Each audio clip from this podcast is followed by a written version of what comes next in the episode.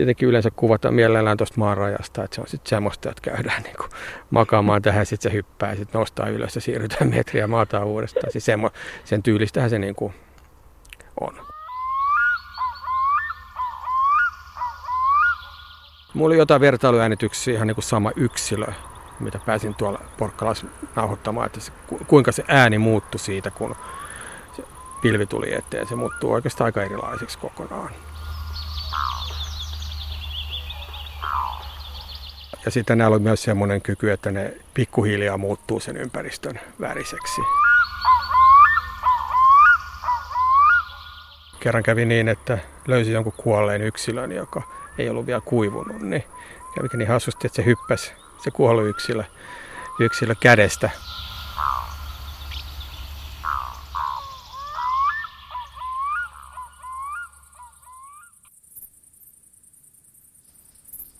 Tällaisina lämpiminä loppukesän päivinä ja iltoina ja öinä kuuluu se taustalla tasainen huomaamaton sirinä. Ja ehkä aika samanlaistakin siritystä on kuunneltu maailmassa jo hyvin pitkään. Ainakin esihepokatteja ja heinäsirkkoja on ollut maapallolla jo satoja miljoonia vuosia, jo ennen dinosaurusten aikaa. Toisinaan siritystä ei huomaa sen kummemmin, Joskus joku soittaja aloittaa niin läheltä ja kovaa, että sen sitten tajuaa. Ja useimmiten tuntuu siltä, että koko maisema sirisee. Siltä tuntuu ainakin, kun olemme luontokuvaaja Sami Karjalaisen kanssa kirkkonummella heinäsirkka niityllä etsiskelemässä heinäsirkkoja ja erityisesti hepokatteja. Kuuntelemme ääniä ja yritämme suunnistaa niiden mukaan. Ja sitten ne hiljenevät, kun tulee lähelle, eikä millään meinaa löytyä. Siellä ne matkivat lehtiä olemuksellaan tai kuivia oksia tai puun käppyröitä, kiertyvät ovelasti lehden alapinnan puolelle vaivihkaa.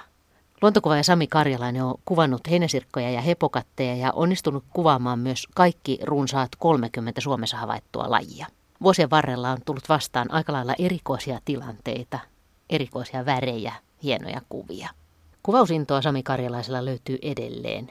Maastossa on oltava ja Uusia kuvia syntyy nyt juuri päivittäin, kun vihdoinkin eletään näitä heinäsirkka- ja hepokattipäiviä ja öitä. Tässä, kun kävelee, niin koko ajan heinäsirkkoja hyppii jaloista. Tuossa nähdään nurmiheinäsirkka, koiras on tuohon. Hyvin vihreä. Hyvin vihreä, hyvin maastoutuu tuohon ympäristöön. Se ei tällä hetkellä siritä, mutta voi hyvinkin olla, mitä se jonkun aikaa odotetaan, niin se sirittää. Ja siritys tapahtuu niin, että se, nyt se lähtikin valumaan tuonne alaspäin, että se ehkä löytänytkään siitä sopivaa paikkaa, mutta siritys tapahtuu niin, että se hankaa takarajansa alapin oleviin nystyröitä siipisuoneen. Ja sitten tulee se sirityksen ääne. Eri lajeilla on erilaiset nystyrät, eri kokoiset nystyrät, eri, eri tiheyksiset nystyrät ja erilaiset myös siipisuonet, niin tästä, tästä nyt tuleva, tulee oikeastaan kaikki lajilla on erilainen ääni. Se pudottautui nyt tuonne vähän alemmaksi. Onkohan se, se on varmaan tietenkin huomannut meidät, mutta onko niillä siis hyvä näkö, että onko se näkö, millä se on meidät havainnut? No joo, kyllä ne, niin kuin, kyllä ne näin perusteella jo meitä, meitä havaitsee ja näin perusteella et, etsii myös ruokaa. Tai se on yksi, yksi tapa niiden näillähän tietenkin nyt tämmöinen, jos ollaan nyt tässä heinä, heinäsirkkaniityllä, niin näillä ei kyllä, voisi sanoa, että näillä ei kyllä ole ruoasta pulaa, että ne on sinänsä onnekkaita, tässä syömistä riittää, kun ne eivät ole erikoistuneita mihinkään tiettyyn kasvilajiin. Että niillä nyt kelpaa tämmöinen monenlainen. Sitten menee kova vauhti tänne heinikossa, että vieläköhän löytyy se, minkä mä näin. Sä näet siellä, jos sä harot sitä heinikkoa käsilläsi. Eikö tuo sun varjo haittaa tässä hommassa? No se on mua jo pelästynyt tota kyllä. Ei näin tässä vaiheessa haittaa, mutta kyllä niin kuin normaalisti ei kansi varjoa heittää, heittää päällä. Mutta niin kuin, siis tämä on se tavallinen tilanne, että ne katoo tuonne heinikkoon, eikä mä niin kuin enää, enää löydä. Mutta siinä, siinä, oli tota, myös niittyhepokatti. Ja iso, he, iso hepokatti, joka, joka on jossain täällä. Joka on tässä, ei se ole tässä, se on täällä neljöllä, mutta, mutta silti vaikea löytää me jaksaa aina ihmetellä sitä, vaikka mäkin nyt on ehkä aika tottunut näitä etsimään, niin mulkin on niin kuin, vaikeuksia nyt löytää näitä. Ja ne jollain lailla muistuttaa vielä vähän lehteä niin, ne muodoltaan. Lehteä, lehteä muodoltaan ja sitten myös kääntyy tuohon näiden korkeampien kasvien niin kuin toiselle puolelle myös. Osaa mennä sitten niin näkymättömiin, että on vaikea löytää. Voidaanko me tallata se huomaamattamme vai osaako se lähteä no, jalan alta pois? Ehkä teoriassa, mutta mä luulen, että, että se on, mä en ole vielä nähnyt ainakaan ikinä, ikinä löytänyt semmoista, jonka mä itse tallannut, mutta on se tietysti todennäköisesti, että on tallannut. Mutta kyllä ne yleensä lähtee sit, vi, sit silloin niin kuin viimeisellä hetkellä viimeistään karku, karkuun. Paras tapa tota, näitä havainnoida on, on äänen perusteella. Että se on se normaali tapa. Kävellään ja kuulostellaan korvilla, että mitä tämä sirittää. Se on oikeastaan aika, aika nopea tapa selvittää, mitä lajeja on. Tässä on vaan se mutta, että sitten kun alkaa ikää kertyä, mulki alkaa nyt tulee ikää 50, niin vähän heikkenee kyllä nämä kuulemiskyvyt, että mulla on toisessa korvassa selvästi parempi kuulla kuin toisessa korvassa. Ja, ja tota, nämä on niin korkeita ääniä, että, että ne, ne sitten vanhemmat ihmiset ei niitä kuule. Toki niitä tietenkin havainnoidaan sitten lähinnä muutoin sillä tavalla, että ne hyppii tuosta jalkojen edestä pois. Niillä on mahtavan hyvä suojaväri, että että jos se on tuossa kasvillisuudessa yleensä, niin niitä on hirveän vaikea havaita. Että lähinnä se on se liike tai se ääni, miten niitä havaitaan. Täällä kuuluu myöskin muita ääniä. Äsken oli jo, jonkinlainen ruohonleikkuri tai trimmeri käynnissä tuossa ja tuolta kuuluu läheiseltä tieltä jotain hälytysajoneuvoja, moottoreita, kaiken näköistä. Mutta kyllä tässä kuuluu tätä siritystäkin. Mä kuulen monenlaisia ääniä, joita mä en kuitenkaan tunnista, paitsi että lehtohepokatti oli. Lehtohepokatti on tämä, tämä kuuluvin ääni, joka tässä se sirittää. Ja lehtohepokatti on yksi näistä meidän kolmesta isosta lajista. Meillä on kolme isoa hepokattia, ja kun ihmiset näkee näitä isoja hepokatteja, niin ne on ihan ihmeessä, että, että mikä tämä on, että tämä ei, ei kuulu kyllä Suomeen ollenkaan, mutta kyllä ne kuuluu Suomeen nämä isot hepokatit. Osaatko yhtä arvioida, että montako sirittäjää tässä on äänessä parhaimmillaan? Sehän on itse asiassa aika mahdotonta. No siis vaikea arvioida näitä. Tietenkin on siis pienellä alueella näitä eri yksilömäärät voi olla aika suuria. Tässä nyt kuuluu useista eri suunnista näitä lehtohepokatin ääniä. Että tässä nyt voi, voi sitten, me ollaan nyt alkuiltapäivässä täällä, että, että siirrytys on kovempaa sitten vielä myöhemmin illalla ja että voitaisiin olla jotain kymmeniä siirryttäviä. Että se on sitten semmoinen tosi kova konsertti kyllä, mitä ne yhdessä pitää aina joku lopettaa ja joku aloittaa. Äsken aloitti tässä vieressä, ihan mä en tiedä kuuluuko se tähän mikrofoniin, niin aloitti tässä vieressä. Mutta on aika vaikea paikallistaa, että mistä se ääni tulee tarkalleen täällä heinikossa. Ja se on vaikea paikallistaa tosiaan, että nämä lehtohepakatit, vaikka ne on isoja, siipiväli on kymmenisen senttiä ja sitten ehkä se semmoinen niin siivet, siivet kun vastakkain, niin ehkä kuuden sentin mittainen enimmillään siipien kanssa tämä, tämä on. Eli tosi iso hyönteiseksi, niin kyllä niitä on hirveän vaikea kuitenkin löytää tästä. Ei me vielä ole löydetty yhtään, yhtään että me ollaan vasta kuultu ääntä. Ja kyllä ne lopettaa sirittämisen, kun niitä lähestyy, mutta sitten se on se suojaväri on niin mahtava hyvä, että et, ei ole kovin helppo löytää. Niin ja, se on homma ideakin se, että niitä on vaikea paikallistaa, ettei saalistajat löydä. No näin, näin toki täällä kukkakärpäsiä lentelee ja on tosiaan niin kuin ihan tämmöinen hellekesän, hellekesän tuntu. Mutta minkä takia nämä kaikki täällä nyt on äänessä? Mikä on se idea tässä hommassa? No kyllä niin kuin pelkästään se on tätä suvun jatkamistouhua, mitä tämä on. Että koiraan lemmenkutsuja on nämä äänet, mitä pääasiallisesti kuullaan. Koiraat äh, kutsuvat naaraita luokseen tällä viestillä. Eli yrittävät sitten mahdollisimman, ehkä mahdollisimman kovaa sirittää ja, ja muutenkin kuuluvasti. Ja niin kuin, että naarat tulee he, heidän luokseen. Ja sitten jos se naaras tulee koiraan luokse, niin sitten se koiras aloittaa semmoisen, no laista riippuen, mutta osalla näillä heinäsirkoillakin on, on todella sitten hienostuneita soittokykyjä. Että esimerkiksi tämmöisellä nuija heinäsirkalla, joka on semmoinen ihan pieni sentin mittainen heinäsirkka, niin silloin sitten todella semmoinen monivaiheinen, monimutkainen sirityskonsertti, minkä se sitten soittaa naaralle, kun se naaras on siinä vieressä. Ai jaa, homma muuttuu ihan toisenlaiseksi no, siinä muuttuu, että nämä, nämä kutsuäänet, mitä yleensä kuullaan, niin nämä on semmoisia aika yksinkertaisia, suoraviivaisia. Mutta sitten kun se, on, kun se koiras saa sen naaraan sinne vierelleen, niin sitten sillä voi ollakin semmoinen ihan erilainen repertuaari. on todella tota, monenlaista erilaista siritystä, mitä ne laittaa semmoiseen yhteen sirityssarjaan. Vaihtuuko siinä äänen korkeus vai nopeus vai minkälaista se vaihtelua? No voi sanoa, että melkein kaikki nopeuskorkeusrytmi, siis erilaisia vaiheita. Ei näin joka lajilla, joka lajilla ole niin, mutta, mutta, mutta hyvä esimerkki on tämä nuija heinäsirkka.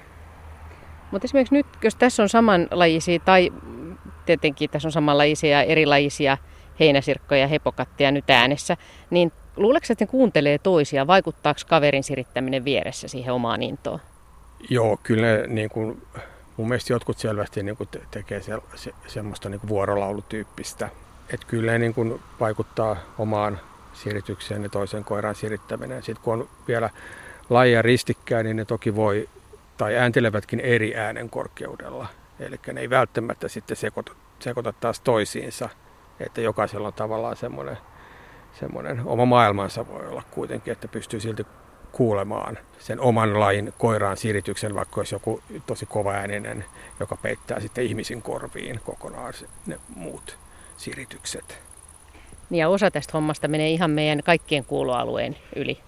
No suurin osa menee oikeastaan kuuloalueen yli, että nämä hepokotit sirittää jopa sataan kilohertsiin asti, siis äänen korkeus jopa 100 kilohertsiä asti ja ihminen kuulee parhaimmillaan 20 kilohertsiin asti.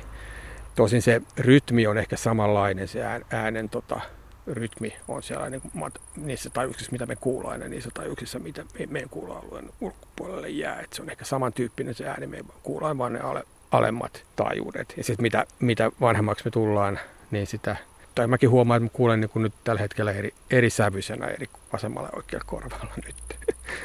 Mutta sä oot jossain vaiheessa vinkannut, että kaikkienkin ja erityisesti siinä vaiheessa, jos alkaa se hävitä ne korkeat äänet, niin voi ottaa avuksi ton detektori.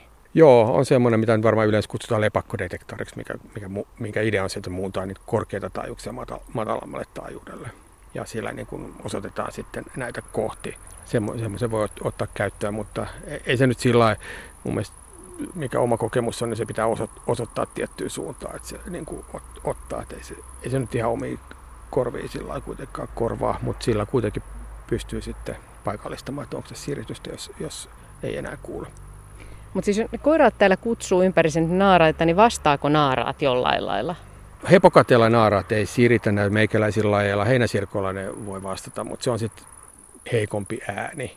Ja se tapahtuu sitten siinä, kun ollaan jo niin se koira lähellä.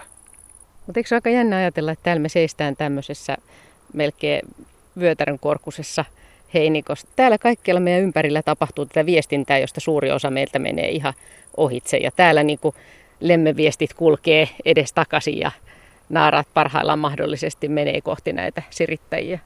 No näin on. Se on ehkä hyönteistä maailmassa muutenkin, että kyllä täällä on niin kuin, vähän tarkemmin kuin katsoo, niin, niin paljon niin kuin, semmoista ihmisellekin havainnoittavaa ja kiinnostavaa juttua, kun vaan, vaan katsoo ihan tässä niin kuin, lähipiirissä. Että nämä heinäsirkat ja hepokatit, näitä on vähän joka paikassa tai sillä voi sanoa niin vaatimattomissakin paikoissa, että kaikenlaisilla tienpientareilla yleensä kuuluu siritystä ja pellonpientareilla ja monenlaisissa muissa, muissa paikoissa, kun on vaan, vaan niin kuin sit jonkinlaista tämmöistä, joutomaata jäljellä, että jos on sitten pelkkää nurmikkoa, niin se ei ole sitten suotuisaa näille ollenkaan. Miten heinäsirkkojen ja hepokattien kuvaaminen, kerro vähän siitä, onko se, minkälaisia haasteita siihen liittyy? No tietenkin se haaste on se, että pääseekö tarpeeksi lähelle ennen kuin ne hyppää pois. Mutta voisi sanoa kuitenkin loppujen lopuksi, että kyllä sitten loppujen lopuksi voi päästä kuvaamaan ihan vierestä.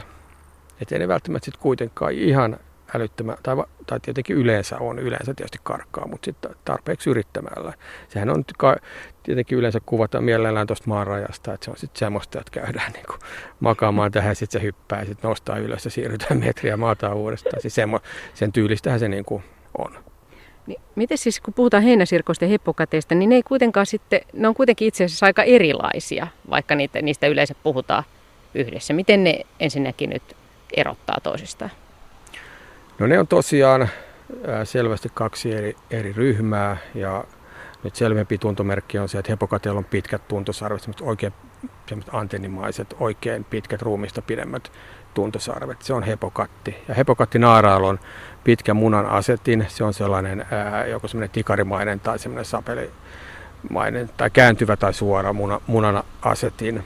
Ja heinäsirkoilla on lyhyemmät tuntosarvet ja niin naaraalla ei ole tämmöistä, tämmöistä selvästi näkyvää munan asetintaa. Tämä on nyt tämmöisiä perus, peruseroja, mitä tässä ulkonäössä on. Näkyykö niiden rakenteessa muuten selvästi se, että toiset liikkuu ja sirittää päivisiä, toiset sitten taas on aktiivisia yöllä? No ei oikeastaan. Ja Ja oikeastaan siinä ei niin selvää rajaa ole kuitenkaan heinäsirkkojen ja hepokattien välillä. Että, tai, tai semmoinen selvä raja, että heinäsirkat on päiväaktiivisia. Yksi laji meillä, joka sirittää auringon laskiessa, mutta useimmat muut ne vaatii enemmän lämpöä ne sirittää vaan, niin, vaan lähinnä kun aurinko paistaa. Ja hepokatit sitten osittain päiväaktiivisia, osittain yöaktiivisia. Meillä on lajeja, jotka on pääasiallisesti päiväaktiivisia ja lajeja, jotka on pääasiallisesti yöaktiivisia ja sitten on ehkä semmoisia välimuotoja, vähän niin kuin molempia, Mut, mutta tietenkin nyt enemmän tätä ilta-yöaktiivisuutta hepokateissa kuin heinäsirkoissa. Mutta onko se kyse enemmän sit siitä lämmöstä, että heinäsirkat ei, ne tarvii riittävästi lämpöä, että ne pystyy sirittämään? Joo, kyllä se on se lämpö on se tekijä ja auringon valo on tärkeää, että, että se ei tämmöinen ilmanlämpötila ehkä on niin tärkeä tekijä siinä, kun sitä aurinkolämpö sitten, sit, kun ne asettuu sopivasti vielä kerää sen lämmön, niin se nostaa sitä ruumin lämpöä nopeasti. Niin sun kirjassa heinäsirkat ja hepokatit oli aika jännä kuvaus, mitä mä en ollut tajunnut ollenkaan, että toi sirityksen intensiteetti vähenee, jos tulee viileämpää, että se voi jopa havaita silleen, että jos pilvi tulee auringon eteen, niin se voi kuulla siinä äänessä. Mulla oli jotain vertailuäänityksiä, ihan niin kuin sama yksilö, mitä pääsin tuolla Porkkalassa nauhoittamaan, että se, kuinka se ääni muuttui siitä, kun pilvi tuli eteen. Se muuttuu oikeastaan aika erilaiseksi kokonaan. Että se tulee semmoiseksi semmoinen selvästi, että hidastuu se tahti, että selvästi hitaammin ja, ja matalammin se sirittää sitten sit, kun on pilvi auringon edessä. Mutta useimmiten lopettaa kyllä siinä vaiheessa kokonaan. Nyt kun ollaan, ollaan niin kuin elokuun loppupuolella, niin nyt tota vihdoin alkaa kun, kunnolla alkanut sirittää nämä heinäsirkat ja hepokotit. Tänä vuonna on ollut selvästi myöhässä. Että on jopa, voisi puhua niin useita viikkoja myöhässä, että mä en oikeastaan nyt muista, muista vuotta, että olisi ollut näin myöhässä ainakaan nyt pitkä, pitkää aikaa. Nämä kaverit on, suuri osa on ruskeita tai vihreitä, että niitä on just tosi vaikea täältä löytää, mutta sitten sun kuvien kautta on päässyt näkemään myös sen, että niillä on, niissä voi olla paljon muitakin värejä. Niin, se yksi värimuoto on, on se vaaleanpunainen pinkki, mitä, mitä näkee aina silloin tällöin. Ei se ole edes hirveän harvinainen. No, tuntuu sillä vähän, vähän ehkä odottaa, että miten voi olla sen värin, värinen, etteikö se on niin kuin jää sit saalista suihin heti. Mutta mut kyllä joskus on ottanut sellaisen valokuvankin, missä se on, että missä se on pinkikin hyvin voi maastoutua, kun on sopivanlaiset kasvit siinä, että, että sekin voi olla kuitenkin jopa toimia suojavärinä. Osaakohan ne itse hakeutua semmoisen lehden, lehden äärelle? Tuollakin näkyy mutta jotain vähän tämmöistä punertavaa pinkkiä heinää. Kyllä ne osaa hakeutua ja, ja sitten näillä on myös semmoinen kyky, että ne pikkuhiljaa muuttuu sen ympäristön väriseksi. Eli nämä tekee naha, nahaluonteja useamman kerran, kun ne kasvaa toukasta aikuiseksi. Se koko, koko kasvaa, ne, on, ne toukatkin tai nymfit, nymfit, millä nimellä nyt kutsutaankin, niin on semmoisia aikuisen näköisiä, siis tavallisen heinäsirkan näköisiä, pitkät ää, takaraajat ja näin edespäin. Ja, ja, ja, ja ne kasvaa sitten pikkuhiljaa sit suuremmaksi. Värikin muuttuu ja on, on sitten tutkijat todennut, että, että se muuttuu sen ympäristön mukaiseksi se väri. Ja näitä värimuutoksia on tietysti monenlaisia. Myös syksyllä huomaa sitten, kun kasvit rus, tulee ruskeaksi, niin nämä heinäsirkatkin tulee ruskeaksi siinä samalla. Silloin ei enää tapahdu mitään nahanluontia, vaan muuten, muuten sitten se, se vihreä väri vähenee selvästi ja tulee ruskea on niin kuin vallitseva. Onko niiden saalistajat sitten jotenkin semmoisia, jotka just nimenomaan saalistaa näköaistin avulla? No näin se var, varmaan on. Tosin näitä on niin kuin aika vähän, vähän sellaista tietoa, että, että mitkä on niitä, tai, tai kuinka paljon mikäkin saalista ja saalistaa näitä. Että, että me ollaan nyt täällä niityllä, niityllä ei täällä mitään lintuja enää saalistamassa. Linnut on jo, jossain muualla nyt kuitenkin, vaikka luulisi, että olisi suht helppo tästä niitä, näitä napsia heinäsirkkoon, niillä on jotain helpompaa saalista. Mutta sitten näitä jää paljon hämähäkkiä seitteihin ja, ja liskoja ja muita, mitä kaikkia on. Kyllähän lepakot kivellä saalistaa ja on tietysti monenlaisia uhkia.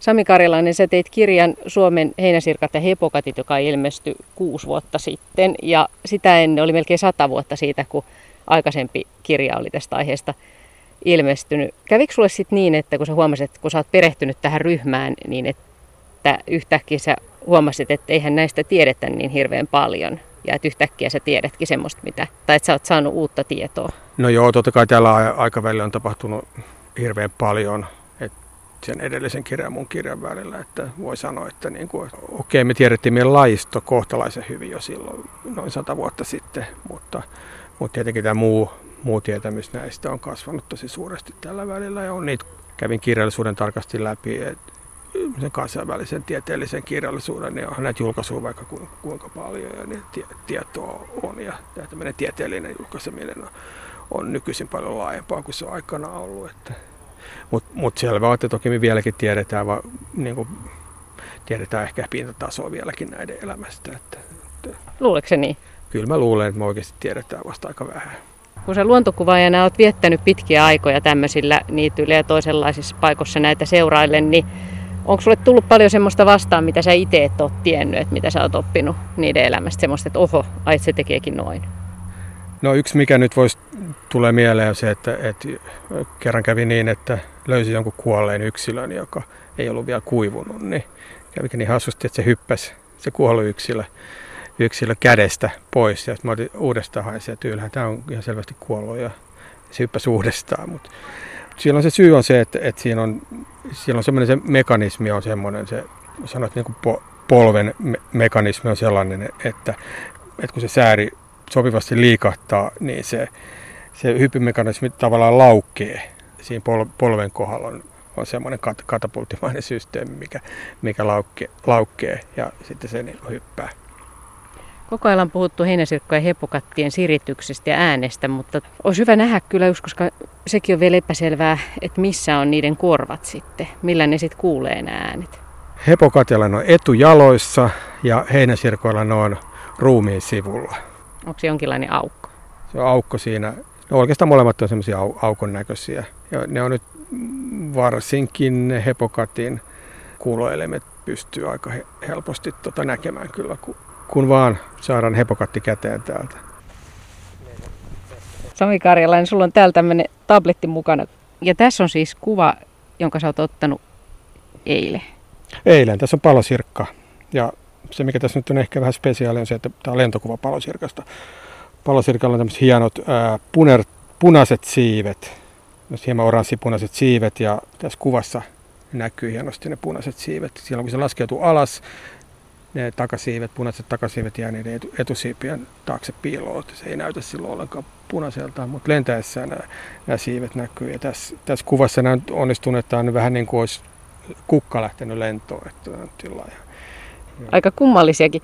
Joskus voi tulla tosiaan, tosiaan aika hassuja hassuja asioita. Ja eikö sekin ole, että kun kuvaa hyönteisiä, niin voi päästä näkemään sellaista, mitä ei muuten nähdä, kun se kamera pystyy pysäyttämään ne sellaiset asiat, joita kukaan ei ole muuten oikein nähnyt. No juuri nyt täs, näiden palosirkkakuvien ei tämä muuta, ne oli muita ruutuja, missä, missä oli mun todella erikoisesti, no, erikoisesti tavalla ne siivet. Ja en arvannut, että ne voi olla sillä tavalla, niin kuin etusiivet oli sillä niin kuin alasuuntaan tai, taittuneina. Et kyllä tämä niin kamera, kun se pysäyttää, niin se todellakin näyttää semmoista, mitä mitä silmä ei näytä. Että ne, kyllä nämä lentokuvat on tosi, tosi kertovia ja niitä on ehkä nyt haasteellisempia ottaa, mutta sitten niin kuin, tosi hienoa, jos ne onnistuu. Ja niissä on sitä, niin kuin, tavallaan sitä biologista kertovuutta ja samalla sitten tämmöistä niin kuin, kepeää, kepeää estetiikkaa. Tämmöistä, niin, kuin. niin monta asiaa samalla. Niin, Päivä on sillä aika onnistunut, jos saa tämmöisen kuvan aikaiseksi vai mitä? No joo, kyllä. Voi sanoa siitä. To, tosin mä en ollut ihan täysin tyytyväinen. Mulla on kyllä vielä tällä, tämän viikon ohjelmassa, että me vielä uudestaan. Mutta kyllä tämä niin kuin, Toi menettelee vai? Kyllä tämä menettelee.